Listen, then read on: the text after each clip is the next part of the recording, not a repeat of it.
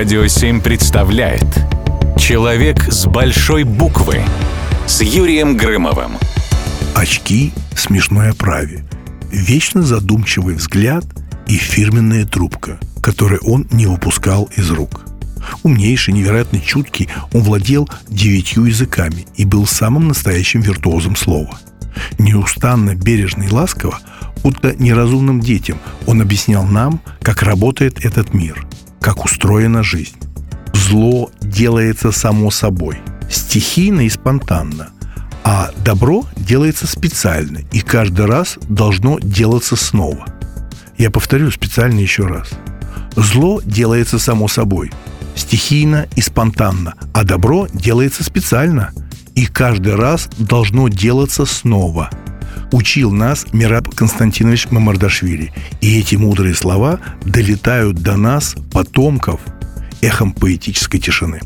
Мираб Константинович, вне всяких сомнений, один из главных философов второй половины прошлого века. Его почитают как в нашей стране, так и далеко за ее пределами.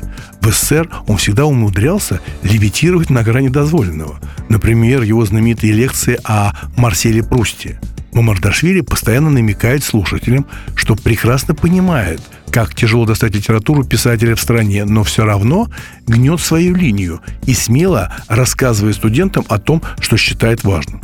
Пусть даже они и не смогут прочесть самого Пруста, зато он попадает в них через призму другого великого философа Мираба Мамардашвили.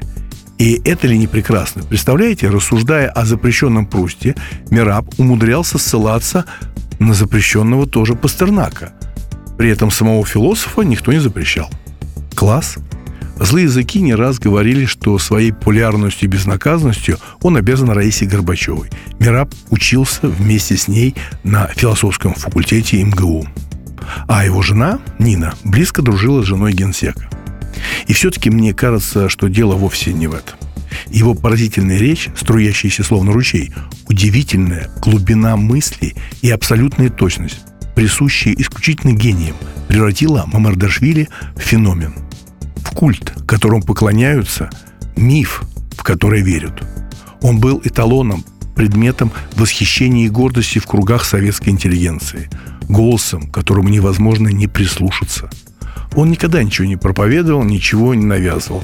Но при этом Марташвили учил нас внимательно смотреть на себя со стороны, копать глубже, смотреть шире. И не надо быть философом, чтобы понимать, насколько это важно. Одним из моих переживаний, из-за которых я, может быть, и стал заниматься философией, было переживание совершенно непонятной, приводящей меня в растерянность слепоты людей перед тем, что есть как ты сказал, Мираб Константинович. Что ж, спасибо вам за то, что учили нас видеть. Мираб Мамардашвили. Человек с большой буквы. Человек с большой буквы на радио 7.